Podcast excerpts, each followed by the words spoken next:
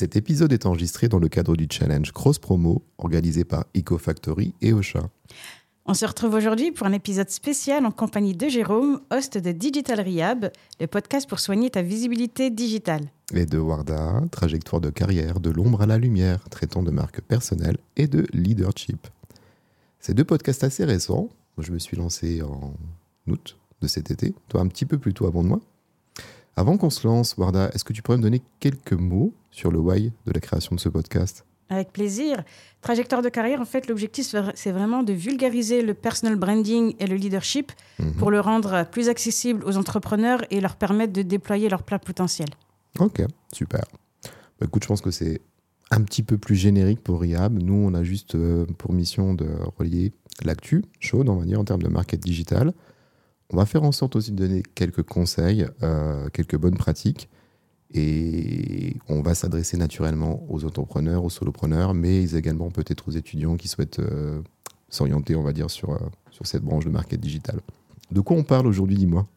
Principalement de personal branding. Mhm. Donc, personal branding et LinkedIn, je crois. Exactement. Ok. Warda, tu me dis personal branding, tu t'es placé là-dessus, c'est ta proposition de valeur. Pourquoi on devrait focus sur le personal branding en ce moment, dis-moi? Bah, Je pense que c'est vraiment une arme euh, qui permet à tout individu en fait de se démarquer aux yeux des Mhm. autres, que ce, soit comme tu le dis dans l'univers euh, académique ou même en tant qu'entrepreneur ou même en tant que salarié, parce que typiquement c'est ça qui va te servir à sculpter ton identité professionnelle et à mettre en avant ce qui te rend unique aux yeux, aux yeux des autres, tout simplement. Je suis OK avec ça. Moi, j'avais une petite définition en tête. Euh, le personal branding, c'est ce que les autres disent de toi quand tu n'es pas là.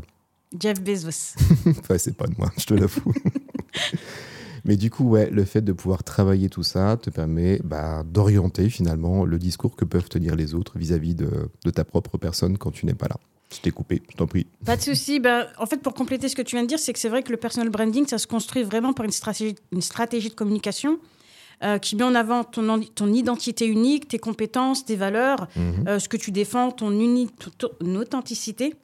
Euh, parce que le but, comme je le disais, c'est vraiment de te créer une image qui est mémorable, mais qui soit aussi fidèle à qui tu es. Ouais, je suis d'accord avec ça.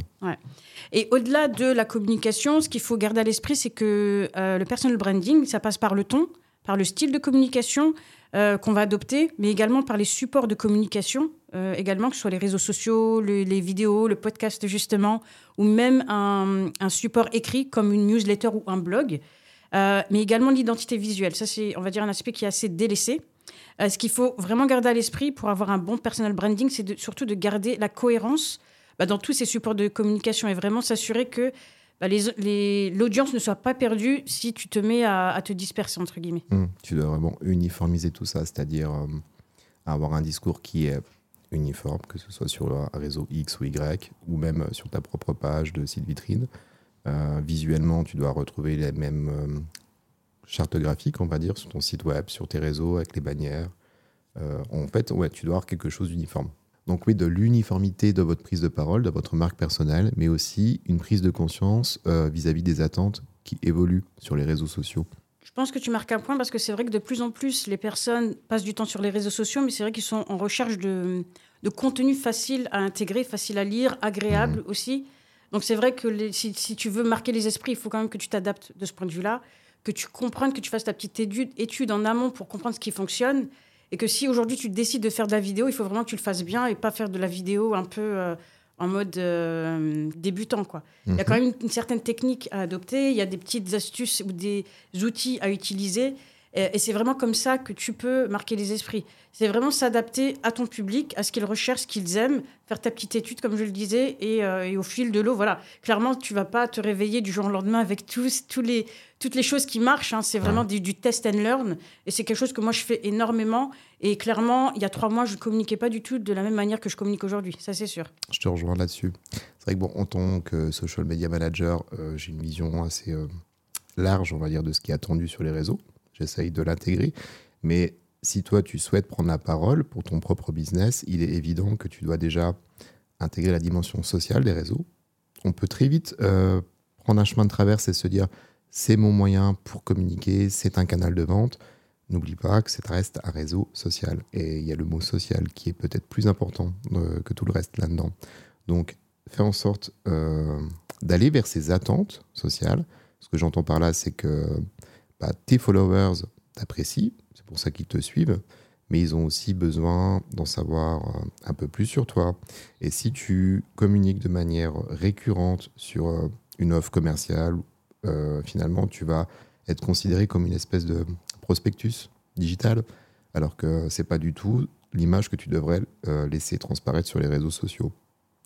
Pour moi, si je te suis, Warda, c'est pour voir qui tu es, pour voir ton progrès, pour voir tes succès, pour voir aussi tes petits échecs, pour avoir ton cheminement.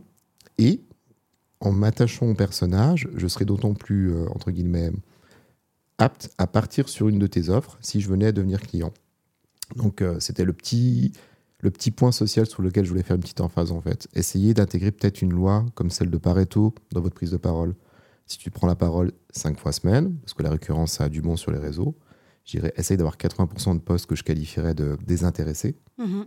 Euh, et 20% où tu es plus frontal avec ta proposition commerciale. Petit aparté là-dessus. Bah, bon aparté parce que c'est vrai qu'au final, les gens, ils achètent plus une personne qu'une euh, mhm. méthodologie, qu'un, produit digital ou même un produit physique. Ça, c'est, je pense que c'est un bon, euh, on va dire un bon reminder.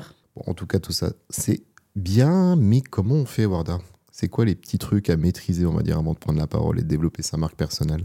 Je pense que l'étape initiale, c'est vraiment de savoir ce qu'on veut, la manière dont on veut communiquer, c'est-à-dire, comme je le disais tout à l'heure, définir son ton et son style. L'idée, ce mhm. c'est pas de s'inventer euh, un personnage qu'on ne saura pas assumer, mais vraiment de euh, d'habiter, euh, on va dire cette, cette ce personnage, enfin ce, ce, ce, personnage, mais notre nous en, virtuel entre guillemets. Euh, assumer que si tu as un ton conversationnel et décontracté, ben il n'y a aucun souci pour toi pour produire du contenu dans ce sens-là. Autant que si tu es technique et que tu sais pas faire autre chose que de la technique, il faut l'assumer et euh, ben, continuer comme ça en fait. C'est comme ça que les gens vont apprendre à te connaître, c'est comme ça que les gens vont t'aimer, t'apprécier. Donc si tu changes du jour au lendemain, forcément ça va, euh, ça va perturber un peu ton audience. Ok, donc si je t'écoute, pour toi tu dois laisser vraiment aller la spontanéité avant toute chose.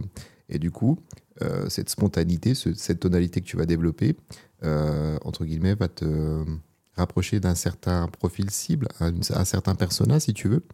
Euh, ou alors, tu l'intègres de manière subtile en disant Je sais que je veux parler et que je veux m'adresser à telle, telle personne, mais pour autant, je ne vais pas adapter ni mon discours ni ma tonalité pour être au plus proche d'eux. Comment tu vois les choses là-dessus? Il y a une notion que tu viens de mentionner qui est importante. Tu parles de spontanéité, ça reste mhm. important, mais je pense que c'est encore plus important d'avoir une stratégie avant de te lancer sur les réseaux. Il faut vraiment que tu prennes ce temps de réflexion, de savoir où tu veux aller, qu'est-ce que tu vas apporter, quel type d'interaction tu veux, euh, tu vas avoir. Et c'est vraiment ça qui va t'aider à définir ton persona, parce que sur euh, entre guillemets, si tu prends une thématique, tu peux avoir tellement de personnages différents, alors que si toi tu tu intègres ton ton, branding, c'est là où ça va s'affiner, que tu vas vraiment t'intéresser à un petit groupe restreint de personnes, mais qui vont vraiment adhérer à qui tu es, toi. Et c'est vraiment le but de l'exercice au final. Pour renforcer, avoir une, marque solide, c'est vraiment ça qu'il faut faire. Et je sais que l'erreur récurrente, c'est que les gens se disent si je me niche trop, ça va me faire perdre des opportunités, je vais pas pouvoir avoir autant d'engagement. Mais au final, il vaut mieux avoir des engagements récurrents d'un groupe de 50 personnes plutôt que de, bah, d'avoir peut-être une audience de 1000 abonnés et de bah, de ne pas avoir une, constance en fait dans les mmh. engagements au final. Je suis OK avec ça. C'est vrai que nicher, ça peut faire peur dans un premier temps, mais en même temps, si tu fais dans, dans, la, dans l'aspect métaphorique, tu as un problème avec ton toit chez toi, tu vas pas avoir envie d'un plombier qui fait également, euh, je sais pas, euh, carreleur, etc., Tu vas chercher quelqu'un qui est spécifique dans la charpente euh, pour les toits. C'est la même chose finalement dans le digital. Quoi. Euh, si tu es coach, mais que tu fais aussi des prestats de et de SEO, et que tu fais également de la newsletter, et que tu fais également du community management, enfin, tu fais un peu tout et n'importe quoi, objectivement, tu ne peux pas euh, revendiquer une expertise absolue sur chacun de ces spectres du market digital. Donc, n'aie pas peur de te nicher. Et en plus, dans tes prises de parole, si tu en viens même à être clivant, euh, en étant spontané, parce que ça va pas forcément plaire à tout le monde, ta manière de t'adresser, euh, je dirais que c'est encore mieux. Tu vas filtrer davantage euh, tes prospects et les gens qui te suivent euh, bah, seront à 100% acquis, entre guillemets, par rapport à ta, à ta propre personnalité. Mais je suis en train de me dire qu'on parle de persona. On va peut-être faire un petit rappel sur ce que c'est, en fait, et comment le, comment le définir. Qu'est-ce que tu en dis? Why not? Pourquoi pas? Allez, let's go. Donc, au dehors des classiques, vous avez tous réfléchi à votre cible. Ma cible, elle a tel âge, elle a tel sexe, elle habite dans telle localisation, elle a tel centre d'intérêt, tout ça, c'est très bien. Euh, mais je pense qu'on a, pour une partie d'entre nous en tout cas, tendance à écarter l'aspect émotionnel. Parce que si je m'intéresse à son âge, à son sexe, c'est très bien, mais si je m'intéresse à ses peurs, à ses craintes, euh, à ce qui la rend anxieuse chaque matin quand elle se lève, et que, via mon offre, j'amène une solution à cette anxiété, quand je vais prendre la parole, euh, l'accroche, elle sera vraiment tout autre finalement, parce que je te suis, je vois ce que tu écris, mais si tu arrives à aller dans mes mots avec ta phrase d'accroche, tout de suite, tu vas avoir une attention de ma part qui sera autrement plus puissante que si tu écartais cette dimension émotionnelle. Donc, euh, pour moi, le persona, c'est une liste de catégories, on va dire, mais c'est avant tout, je dirais, euh, une pleine compréhension des peurs, des frictions de la personne qu'on souhaite toucher et faire en sorte, dans notre prise de parole, et de montrer que nous sommes vraiment la solution euh, vis-à-vis de ces craintes-là. Je ne sais pas ce que tu en dis.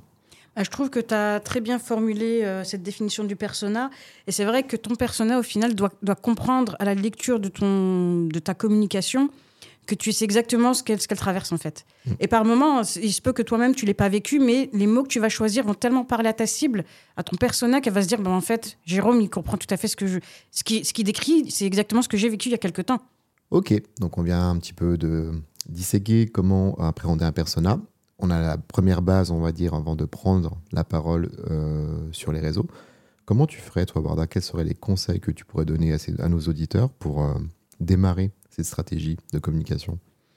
Bah écoute, souvent les, les, personnes qui veulent se lancer se disent j'ai pas grand chose à dire, j'ai pas de technique, je vais pas le faire tout de suite. Et je pense que c'est encore une fois une erreur parce que techniquement, en étant déjà visible sur les réseaux, typiquement je prends LinkedIn, tu commences à aller consulter ben, les, les posts qui sont là, des gens qui t'intéressent, qui sont sur les, mêmes thématiques que toi. Tu commences à voir un peu comment ça se passe en commentaire, quel type de, euh, ben, d'internautes interagissent, de quelle manière ils interagissent, est-ce qu'il y a des problématiques récurrentes qui viennent, comment toi tu peux adresser ces, ces thématiques. Et au fur et à mesure, tu fais ça une petite routine quotidienne, euh, deux, trois fois par semaine, pourquoi pas tous les jours. Et à un moment donné, tu auras vraiment cette vision euh, ben, des problématiques de ton personnage, tu le comprendras mieux. Et dans le meilleur des cas, tu pourras peut-être déjà construire une relation avec des personnes euh, ben, qui vont se reconnaître dans ta manière de répondre. Pourquoi pas aller en, message privé avec eux C'est vraiment à partir de là que toi, tu pourras creuser et apporter ta patte personnelle. Au je suis d'accord avec toi. Et c'est vrai que LinkedIn, tu as ce que tu proposes en contenu pour ta marque personnelle, mais aussi le fait de interagir avec les posts des autres, euh, de commenter les publications des autres fait aussi pour moi partie intégrante de, ce, de cette dimension-là. Ce que j'aime bien faire, parce qu'au fur et à mesure euh, de l'avancée de ton profil, tu prends de plus en plus d'abonnés, c'est ponctuellement faire des listes. Euh, c'est-à-dire que je vais filtrer et dire, bah voilà, moi je veux avoir un survol de ce qui a été publié chaque jour sur, euh, je ne sais pas, tiens, le social ads. Je vais mettre les 10 référents dans cette liste et je vais enregistrer cette liste. Et je fais mon petit tour social ads. Après, je fais mon petit tour SEO. Et euh, je ne me noie pas entre les postes plus généralistes et les postes sponsors. J'essaye d'optimiser le temps que je vais allouer à LinkedIn chaque jour en constituant ces listes-là. Donc, ouais, idéalement, si tu as trouvé ta niche, euh, fais en sorte de suivre les créateurs qui sont sur cette niche-là. Et chaque jour, euh, impose-toi cette routine de consulter cette liste et d'interagir en likant, en publiant, en commentant, euh, tout ce que tu peux retrouver sur ces référents-là. Ça aidera aussi grandement à la visibilité de ton profil, je pense. Tout en sachant que LinkedIn permet aujourd'hui déjà d'intégrer cette liste dans ses mm. fonctionnalités. Donc, typiquement, moi, ma routine, c'est d'aller consulter la liste. Pas besoin d'aller dans le moteur de recherche et je sais exactement euh, bah, qui je dois, euh, sur quel poste je dois interagir, en fait. Ok, Warda, donc on commence à aller de plus en plus dans le détail. Et si on creusait un peu plus? Avec plaisir. Dis-moi voir. Ben, on parlait tout à l'heure de prise de parole. Euh, et encore une fois, pour moi, je trouve que c'est vraiment un levier euh, bah, qui permet de rendre un personal branding beaucoup plus identifiable. Et par euh, prise de parole, je voulais revenir sur des éléments assez importants, notamment la partie storytelling hein, qu'on mhm. entend, dont on entend parler énormément, mais je voulais quand même prendre le temps d'expliquer ce que c'est. parce que le, storytelling, autant ça peut être euh, sur base d'une expérience personnelle, mais tu peux également raconter l'histoire de quelqu'un d'autre hmm. euh, et le mettre en avant. L'idée, c'est vraiment qu'il y ait, euh, comme ils disent en, anglais, un take-out pour le, lecteur. typiquement, moi, quand je commence à rédiger un post, j'ai toujours cette question en tête What's in it for, for me entre guillemets Qu'est-ce que, qu'est-ce que mon lecteur va, va Qu'est-ce que tu vas lui apporter en fait? Exactement. Et ça, c'est vraiment essentiel parce que je vois beaucoup trop de, contenu sur les réseaux. Euh, en lisant l'accroche, en lisant le texte, je me pose sur la question de savoir mais quel est le but de ce, ce poste en fait? Il se passe rien.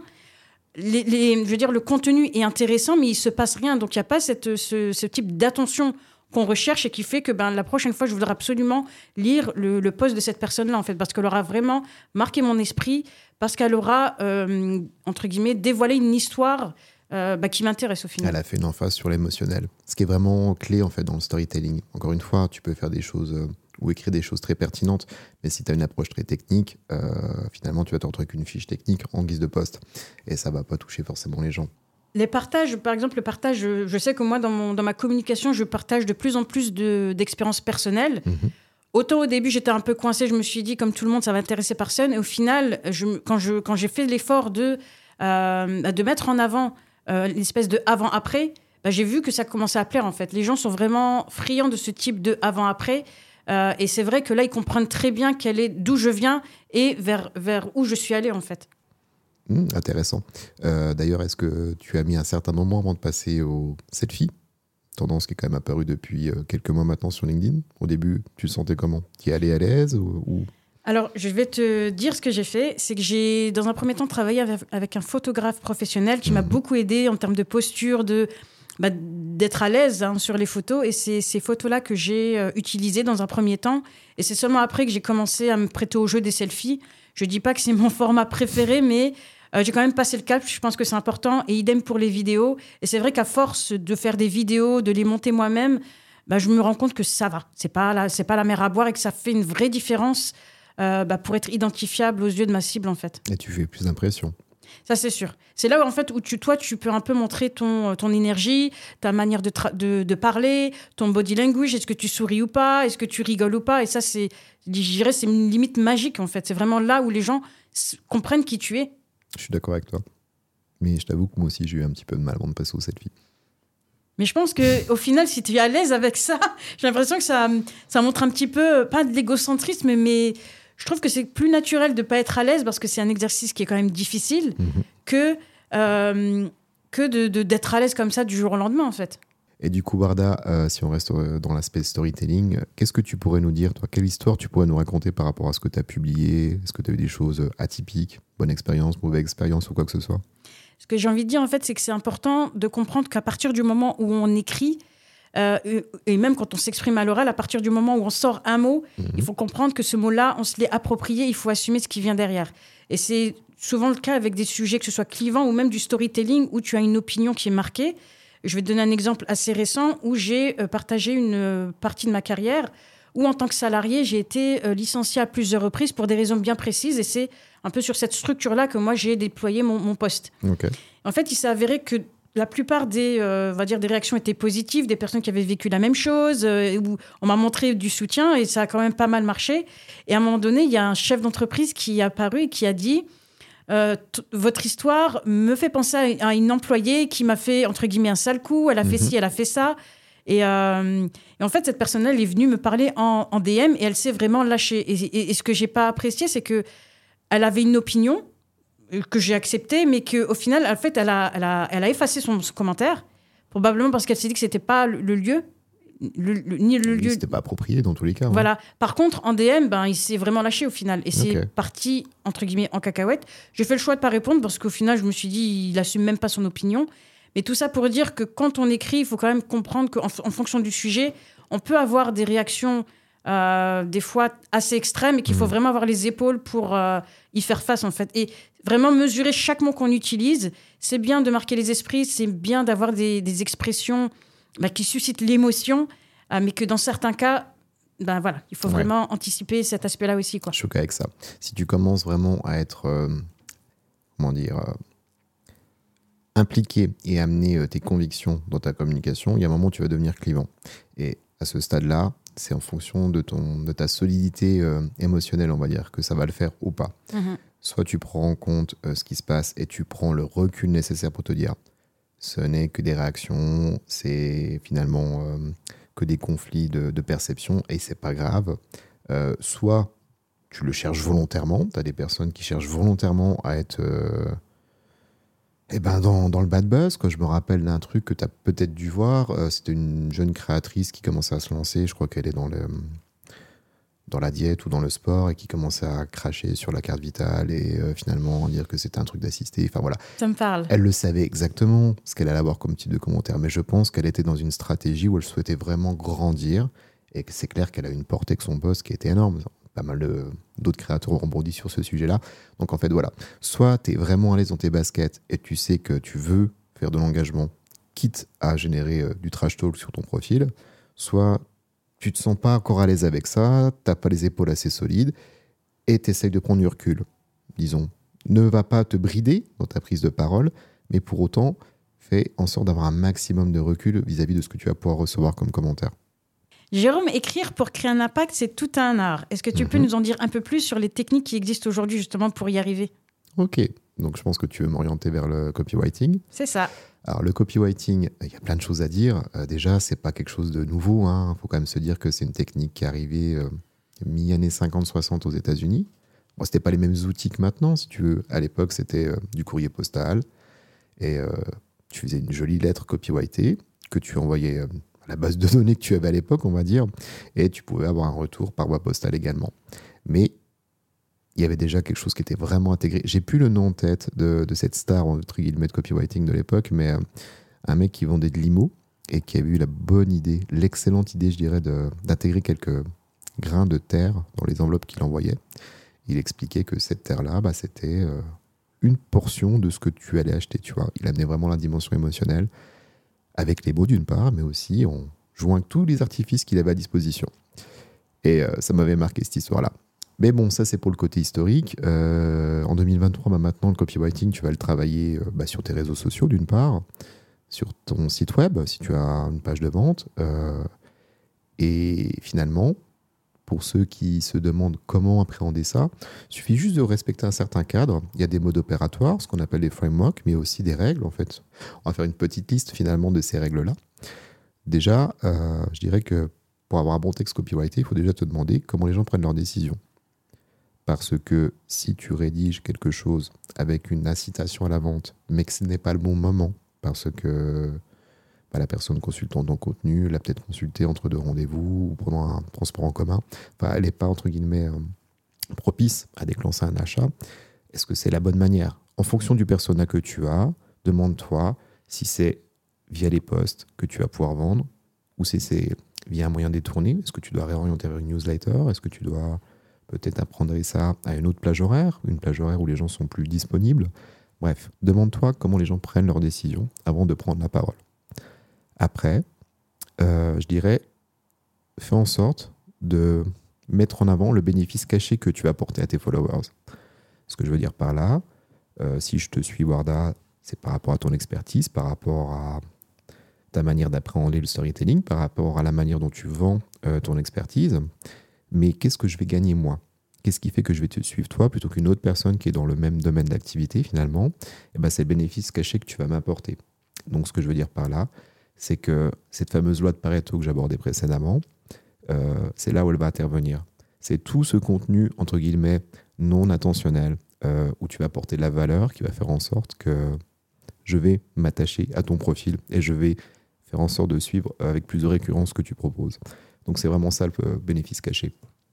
Alors un bon exemple que j'aurais, en fait, si tu prends l'exemple, je ne sais pas moi, d'une Stéphanie qui est photographe, euh, elle a ses profils, réseaux sociaux, et si elle les développe en bonne intelligence, eh bien, 4 fois sur 5, elle va te proposer d'expliquer comment produire une image de ce registre-là, comment elle retouche ses photos, comment elle soigne son cadrage, comment elle travaille sa lumière, voire même elle est encore plus dans le généraliste. Tu viens de te faire euh, offrir un super boîtier à Noël, tu avais demandé un appareil photo, c'est génial, mais comment ça fonctionne?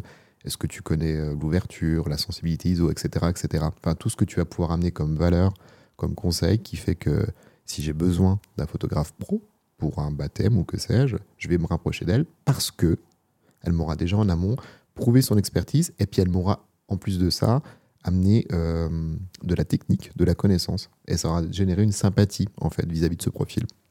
Ensuite, bah, en fait, une règle en copywriting, bah, c'est d'apprendre à raconter des histoires, mais ça, c'est ce qu'on a abordé avec le storytelling finalement.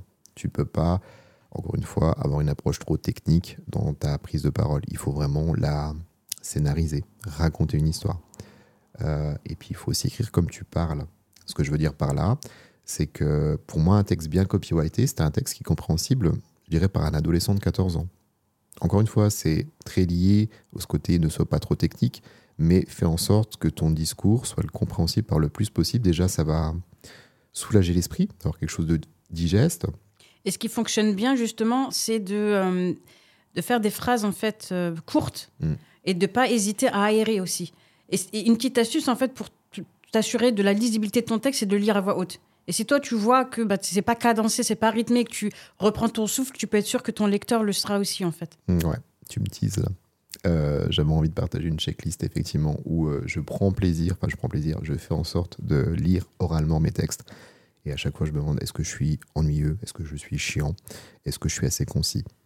Euh, ce que je m'impose aussi comme technique, c'est de raccourcir de 10% le nombre de mots utilisés à chaque relecture. Mhm. Et c'est possible, hein C'est tout à fait possible. Je suis d'accord avec ça.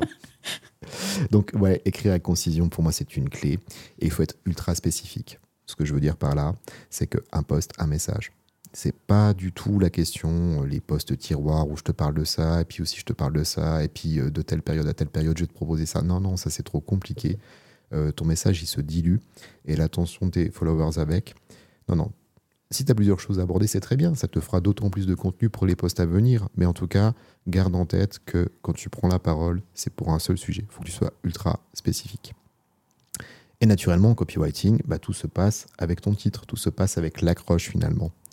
Et on pourra te donner quelques techniques, on va dire, pour avoir une accroche euh, accrocheuse, ça se dit euh, Qu'est-ce que je pourrais te conseiller d'autres en copywriting? Je pense qu'il faut, si possible, tout du moins intégrer une preuve sociale. Ça donne la crédibilité. On est d'accord. Et puis, euh, je dirais que à bon poste bien copyrighté, c'est un poste qui désamorce les objections que tu vas pouvoir rencontrer avant qu'elles arrivent. Et ça, je trouve ça super intéressant parce que quand tu es solopreneur, tu es euh, sur des tas d'activités à la fois. Et euh, naturellement que la réponse aux commentaires fait partie de ton quotidien. Quand tu viens de publier, tu fais en sorte d'allouer un minimum de temps euh, disponible pour pouvoir rebondir sur les commentaires. Mais si tu parviens à désamorcer certaines objections avant même qu'elles se pointent, et bah, tu te soulages du temps déjà. Et puis tu te préserves aussi de certaines catégories de haters. Donc euh, c'est doublement vertueux, je dirais. J'ai envie de rajouter une onzième astuce bonus, si tu le permets. Bah, je t'en prie. Moi, souvent, ce que je, ce que je conseille à, mes, à mon audience, c'est vraiment de, de, euh, de, penser à la manière dont euh, eux-mêmes consomment du contenu. Mhm. C'est-à-dire en reprenant tous les éléments, tous les, toutes les astuces là, toi-même, quand tu vas lire un poste, tu veux de la concision, tu veux une, histoire, tu veux tous ces éléments-là, quoi. Et à partir de là, si toi, tu, te positionnes en tant que lecteur de ton propre poste, c'est vraiment ça qui va t'aider à, savoir si tu es dans les clous ou pas, au final. Je suis OK avec ça. Je suis OK avec ça. Du coup, on parlait de l'accroche. Euh, pour avoir une bonne accroche, qu'est-ce qu'on va faire en sorte d'intégrer dedans? On va déjà savoir de quoi on parle. Il faut absolument intégrer de quoi le poste va parler dès ton accroche. Il faut aussi intégrer le à qui ça s'adresse, à ton persona finalement. Il va falloir vraiment faire en sorte de toucher la personne que tu souhaites adresser grâce à cette accroche. Il faut aussi intégrer ton bénéfice parce que c'est quelque chose que tu vas détailler par la suite de ton rédactionnel, mais le bénéfice doit être apparent dès ton accroche pour euh, donner le give me more, c'est-à-dire l'envie d'en lire davantage. Et si tu arrives à intégrer l'autorité, comme j'essayais euh, assez malhabilement d'aborder tout à l'heure, euh, c'est le petit bonus. Alors tout ça, ça peut être assez technique, euh, ça l'est. Hein. pour autant, tu as quand même des méthodes qui sont éprouvées, que des tas, des tas de personnes utilisent. Warda, qu'est-ce que ça te dit, toi, Aïda? Ça me dit. Bon, dis-nous en plus alors du coup. Alors, le framework AIDA, en effet, c'est vrai que c'est une des techniques les plus utilisées euh, en copywriting. Mhm. Et en fait, l'acronyme, ça veut tout simplement dire accroche. Pour, euh, le A de AIDA, c'est accroche. Euh, l'idée ici, c'est vraiment d'attirer l'attention du lecteur. Mhm. et je voulais rajouter un élément que je pense qui est très important, c'est vrai, surtout susciter l'émotion. On parle beaucoup d'émotion. Et, et j'ai vraiment envie de dire que l'émotion, à partir du moment où tu intègres l'émotion dans, ton dans ton accroche, tu as déjà tout gagné l'accroche, ça fait vraiment 80% du succès de ton poste. Et, l'émotion, ça peut être autant positif que négatif. Hein. Ah oui, tu peux même jouer sur négatif. Exactement. Il y a même euh, un bonus, entre guillemets, à jouer à ça. Exactement. Tu vois, les choses à ne absolument pas faire. Amène de la négation, ça amène de l'intérêt. C'est vraiment euh, scroll stropper, comme ils disent en anglais. Enfin bref, c'est ce qui va faire en sorte de Ah tiens, Ouais. je veux en savoir davantage. Ok. Donc, si on reprend ce framework AIDA, donc le A pour accroche, le I pour intérêt, Mhm. ici, l'idée, c'est vraiment euh, bah, de d'amener le lecteur à s'identifier à la, à la situation que tu vas développer dans ton texte, en fait. Mhm. Euh, le D veut dire le désir. C'est un autre élément qui est très, très important parce que c'est ça qui donne envie au, au lecteur, en fait, de cliquer sur le fameux voir plus, en fait, et de dérouler tout ton poste. Et le dernier, c'est l'action. C'est vraiment bah, donner matière à, à, à ton lecteur de continuer à lire et surtout de, bah, de faire, euh, d'engager sur une action au final. On est OK. Euh, bah tiens, je vais te questionner par rapport à l'aspect action. Euh, Il y a quelque chose qui me pose problème en fait quand je prends la parole sur les réseaux et que j'ai un CTA, que ce soit pour euh, rediriger vers un article ou rediriger sur quoi que ce soit, c'est comment j'intègre ce fameux CTA. Parce que si je fais sortir mon follower de la plateforme, bah la plateforme elle va pas super apprécier ça. Donc il y a la technique du je mets mon lien sortant premier commentaire, mais qui est une technique euh, bancale parce que les algorithmes ne sont pas stupides. Euh, J'avais pensé éventuellement rediriger vers un lien que je mettrai en bio, parce que c'est logique, entre guillemets, sur un lien présent sur une bio, de t'amener à ressortir. Comment t'apprends les choses, toi? Ou alors tu te prends pas la tête, tu te dis, bah, à la limite, euh, bah, l'algo, il me poussera peut-être moins parce que je mets un lien sortant, mais au moins, si les gens cliquent, c'est d'autant plus pertinent. Donc, euh, comment tu appréhendes, toi, finalement, l'aspect CTA, l'aspect euh, passage à l'action? Alors moi, ce que je, ce que j'aime beaucoup comme CTA, c'est vraiment ce qu'on appelle des, euh, des appels à l'action engageants. Est-ce que c'est le terme exact? Euh, En fait, ça incite euh, le lecteur à réagir. Et souvent, bah, je vais décrire une, une, une situation et je vais vraiment te questionner. Et toi, est-ce que tu as déjà vécu ce, ce type de, euh, ce type de, d'événement? Mhm. Partage-le en commentaire. L'idée, c'est vraiment, encore une fois, de teaser et de faire en sorte que le lecteur ne voudra pas faire autre chose que de venir me parler de son expérience D'accord. en, en commentaire. Et c'est vraiment quelque chose qui fonctionne super bien. Et au-delà de ça, quelque chose qui fonctionne bien, c'est que quand quelqu'un commente, euh, l'idée, moi, c'est toujours de creuser. On me donne une, petite réponse, je vais toujours chercher un petit peu la petite bête, je l'avoue, mais reposer une question. Et puis tu remets une pièce dans le jukebox, on va dire. Exactement. Et ça fonctionne vraiment bien parce que les gens, ce qu'il faut, il faut comprendre une chose, c'est que les gens aiment beaucoup parler d'eux. C'est vrai. Ça, c'est. et il faut vraiment surfer sur ça et, et- et ne pas se dire, bon, bah, la personne, elle va pas reprendre le temps de me répondre parce que moi, c'est pas du tout ce qui se passe au final. Ok. Donc tu es vraiment dans une dimension conversationnelle. Tu fais Exactement. en sorte que ça évolue, évolue. Et c'est vrai que c'est pas bête parce que dans la mesure où euh, la conversation euh, prend, bah déjà ça amène de la portée à ta publication, c'est le premier bonus. Mais aussi à un moment donné, tu peux être un peu sticky entre guillemets et puis amener un, un CTA subtil dans ta conversation et ce sera beaucoup moins frontal que si tu l'amenais dès le début. Mhm. Genre tiens, bon plan. Il y a quand même quelque chose moi, que je souhaitais aborder avec l'appel à l'action, et euh, c'est éventuellement de réfléchir à la manière de, entre guillemets, préserver son audience. Ce que je veux dire par là, c'est que tu deviens actif sur LinkedIn, c'est génial. Tu gagnes en notoriété, c'est génial. Tu gagnes en followers, c'est parfait. Mais à un moment donné, assure-toi de pouvoir, entre guillemets, euh, avoir ça de côté. Si un jour, pas comme un autre, ton profil LinkedIn venait à disparaître, tu te le fais hacker, ou LinkedIn, euh, je sais pas, un jour euh, où il est énervé te ferme ton, ton profil, il faut que tu sois en mesure, entre guillemets, de capitaliser sur l'audience que tu as construite. Donc je pense que le développement d'une newsletter peut être une jolie solution pour se préserver de ça. On est d'accord. Et pas que la newsletter. Euh, ce que tu mets en avant, en fait, c'est le fait de développer des canaux d'acquisition déjà diversifiés, Mhm. mais des canaux que tu vas gérer de A à Z. Un site internet, il- au final, il t'appartient. C'est quelque chose que, que tu as construit. Euh, idem pour la newsletter. Et comme je le dis, c'est vrai que se construire un canal d'acquisition euh, qui nous ressemble, ça prend du temps. Donc, il faut absolument pas mettre ces, ces canaux de côté. Euh, moi, je l'ai intégré récemment. C'est quelque chose que je mets en place. C'est une newsletter mensuelle. Elle est en pleine construction, il n'y a pas de souci. Mais je sais qu'à un moment donné, je vais atteindre un certain nombre de contacts et que je pourrais vraiment élever la relation avec mon audience à un autre niveau. C'est ça mon objectif. En attendant, je vais continuer de travailler bah, pour m'assurer qu'on est vraiment en phase. Euh, et je me projette déjà à plus six mois, tu vois. Donc, euh, euh, il faut vraiment pas mettre tous ses œufs dans le même panier et s'assurer d'avoir bah, la main sur des réseaux sur lesquels on peut vraiment euh, bah, contrôler, entre guillemets, le flux, Ouais. Moi, je pense que c'est flux de C'est vrai que c'est séduisant euh, la course euh, au KPI, euh, enfin pas au KPI, mais la course au nombre de followers. Mais voilà, c'est pas une adresse mail. Ça vaudra jamais, un followers ne vaudra jamais autant qu'une bonne adresse mail finalement. Exactement. Et c'est un peu le, Euh, ce qu'il faut comprendre, c'est qu'une personne qui prend le temps d'aller sur ton site internet ou de s'inscrire à, ta newsletter, et encore plus de d'ouvrir ce que tu euh, ce que tu envoies et de cliquer, etc. Ça, ça te montre clairement qu'ils sont intéressés, quoi. Et c'est une très belle preuve sociale au final. Eh ben, super intéressant tout ça. Et si on prenait le temps de faire une espèce de petite checklist pour s'assurer qu'on est bon, qu'on est ouvert sur tous les niveaux euh, lorsqu'on nous rédige quelque chose? Très bonne idée. Qu'est-ce que tu me suggérerais, toi, dans cette checklist? La première qui me vient à l'esprit, c'est vraiment de s'assurer d'avoir une, grande idée dans la publication. C'est ce que tu disais tout à l'heure. Mm. Un poste, une idée, et pas de s'éparpiller. Je suis OK avec ça. Ensuite? Euh, Le so what me plaît bien. Parce que quand tu veux prendre la parole parce que ça te touche, parce que tu es excité par ce que tu viens de vivre, c'est génial. Mais est-ce que ça intéresse ton audience? L'audience, tu l'as construite en ayant une marque que tu as développée. Et euh, si la prise de parole que tu veux avoir, elle est complètement random vis-à-vis de ce développement-là, bon, bah, c'est très, très humain, tu te montres en tant qu'être humain, mais est-ce que tu es vraiment dans les clous avec ça? Mm-hmm. Je pense également à l'accroche, on en a beaucoup parlé, mm. et je pense qu'il faut vraiment euh, bah, s'assurer qu'elle reste efficace, qu'il y ait de l'émotion et surtout qu'elle donne envie de cliquer. Je suis OK. Je suis OK. Euh, les choses évidentes, un vocabulaire à la portée de tous, des phrases simples, ça on l'a déjà abordé. Euh, tout à l'heure, je le disais, j'aime bien me relire à voix haute et me demander si j'ai l'air ennuyeux, chiant, etc. D'une part. Et d'autre part, j'aime bien avoir trois relectures et faire en sorte de rendre mon texte de plus en plus concis en enlevant 10% à chaque fois. Mmh.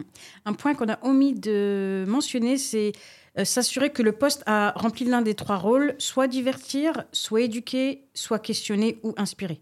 Hmm. Du coup, euh, moi j'ai bien envie de rebondir sur euh, nos petits chouchous sur LinkedIn, ceux qu'on trouve vraiment très bons en termes de storytelling ou de copywriting. Bien sûr, je vais commencer. La première qui me vient à l'esprit, c'est Melissa Osmani. Moi, je consomme son contenu tous les jours. Hmm. Elle est positionnée dans tout ce qui est stratégie de com. Euh, pourquoi Mélissa? C'est que j'aime beaucoup sa manière de communiquer. Elle fait des vidéos, des podcasts, de l'écrit. Et je trouve qu'elle est bah, justement régulière, cohérente et que sa façon de s'exprimer, et euh, elle va droit au but. Pas de chichi. Euh, et elle, a un franc-parler également, et ça, j'aime beaucoup. Ok, je connais pas, je regarderai. Voilà. Juliette Cadeau, elle est plus ou moins sur le même créneau de stratégie de com, et je la comparerai à, à Mélissa, c'est-à-dire franc-parler. Euh, pas de bullshit, euh, straight to the point. Et voilà. Et moi, c'est vraiment, encore une fois, ce que j'aime. C'est pas une personne qui a monté une agence euh Je pense qu'elle a une agence. Parce que son nom dit quelque chose. Ouais. Elle, travaille beaucoup ensemble, justement. Ok. Mais pareil, elles, elles sont sur une régularité quotidienne dans la création de contenu. Et voilà. Que On les reconnaît dans chacune de leurs communication. Et le dernier qui me vient en tête, c'est Josué Afolabi, qui est plus sur tout ce qui est copywriting. Mhm. Euh, ce que j'aime beaucoup, lui, c'est ses newsletters qui sont très qualitatives. Et pareil, il dit les choses comme elles sont. Et, euh, et des fois, c'est voilà, ça interpelle pas mal, mais il, je pense qu'il a beaucoup de. Euh, enfin, il, est, il, est dans le juste, on va dire. et de ton côté, Jérôme? Bah écoute, euh, c'est des profils qui seront peut-être pas aussi cash que les tiens, parce que ça a l'air d'être euh, ce qui te plaît particulièrement. Non, moi j'essaye de, tu vois, par rapport à mon job en agence, d'avoir un regard sur l'ensemble des piliers du market digital. Et si je pense euh, à la publicité, notamment Google Ads, j'aime beaucoup le profil d'Alexandre Falk, parce que objectivement, la pub sur Google, c'est pas ce qu'il y a de plus sexy. Pour autant, Alexandre arrive à vulgariser les choses et à amener pas mal d'humour. Il intègre notamment pas mal de mimes, euh, de Camelot notamment. Donc euh, ça me fait marrer et ça me permet aussi d'avoir une actualité sur euh, ce qu'il y a comme update vis-à-vis de Google. Donc j'aime beaucoup ce que fait Alexandre. j'aime aussi beaucoup ce que fait Valentine Soda. Donc Valentine, c'est pas pas un challenger, hein, c'est pas un sacré moment qu'elle a installé maintenant. elle se développe beaucoup, elle a son propre podcast, elle a aussi bossé à la, pas bossé, mais tout du moins été présente à Linker House. Je sais pas si ça te parle. Euh, Linker House, en fait, c'était un event qui a organisé une, une agence de market, Socialas, qui est Kudak. Et euh, ils ont pris 4, 5, 6 influenceurs LinkedIn pour les regrouper dans une maison. ils ont fait des challenges. Donc voilà, c'est une espèce de télé-réalité avec euh, des influenceurs LinkedIn.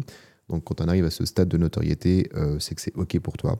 Et Valentine, elle a un style assez, assez frais aussi. Si tu regardes son visuel, c'est basé sur du rose vert, c'est assez clinquant. Elle a un phrasé qui est assez euh, agressif. Elle aime beaucoup parler de toi en tant que chacal, notamment. Donc, bref, moi, ça me plaît beaucoup. Euh, elle est vraiment avec ses marques personnelles, on va dire, et développement de ton LinkedIn. Et si je devais te parler d'un dernier profil, alors là, c'est un autre domaine d'activité. On est vraiment sur du growth et j'aime beaucoup ce que propose Benoît Dubos. Donc, Benoît, Euh, c'est le fondateur d'une agence qui s'appelle Scalesia. Mais en dehors de cette agence, euh, qui est déjà référent dans son domaine d'activité, il propose aussi énormément de contenu. Il a un podcast qui est Les Jeunes Branches, qui a, je ne sais plus combien d'écoutes mensuelles, mais il est vraiment euh, top audience, on va dire, dans ce domaine d'activité-là. Et ce qui me plaît énormément dans Benoît, c'est que j'ai l'impression d'avoir, euh, je ne sais pas s'il nous écoutera un jour, mais en tout cas, d'avoir un petit peu le Alex Hormozy français en termes de transmission de valeur. Si tu regardes ce que te met à disposition Benoît, euh, tu te demandes même ce qu'il serait en mesure de te vendre après coup tellement il donne en fait. Et c'est cette générosité dans, dans, son contenu qui me plaît énormément. Voilà, les chouchous du moment. Super pour le partage. Je t'en prie on arrive tout doucement à la fin de ce podcast, Jérôme. Mhm. j'ai vraiment beaucoup adoré d'enregistrer cet épisode avec toi dans tes studios à Nancy. Un plaisir partagé. Super. Euh, bah, du coup, pour les personnes qui souhaitent suivre ton actualité, ils peuvent te retrouver toutes les semaines avec ton podcast Digital Rehab avec tes mhm. deux acolytes. Et je rappelle que vous traitez de, euh, bah, entre guillemets, c'est le podcast entre guillemets pour soigner la visibilité digitale bah, des bah, des entrepreneurs, des salariés, mais également des étudiants. Oui, c'est un petit côté humoristique, on va dire qu'on a un, beau, un branding avec des blouses blanches et en fait, euh, l'idée c'est de traiter de l'actu et de vulgariser un petit peu le market digital pour les personnes qui, qui ont certaines difficultés à l'appréhender. Mais voilà. Je conseille d'écouter, j'ai écouté quelques podcasts et le format est très sympa. Oh, c'est très gentil de ta part. avec plaisir. Bah écoute Warda, à mon tour de te remercier. Et puis pour ceux qui découvrent Warda, eh bien vous invite à aller sur son LinkedIn. Et puis, vous ne manquerez pas de contenu, vu que Warda est une warrior. Elle publie tous les jours. Je suis loin d'en faire autant. Donc, chapeau pour ça. Merci. Et concernant ton podcast, tu publies, tu me disais, euh, une fois tous les 15 jours. C'est ça. Avec un épisode euh, solo, où tu traites d'une thématique, et un épisode avec guest. C'est ça. Est-ce que tu peux nous rappeler le nom de ton podcast? Trajectoire de carrière de l'ombre à la lumière. Bah écoute, c'est parfait. Je n'aurais pas dit mieux que toi. Alors un grand merci à vous pour votre écoute, en espérant avoir su vous apporter un maximum de valeur. Euh, on vous embrasse et on vous dit à très bientôt. À très bientôt. Ciao. Ciao.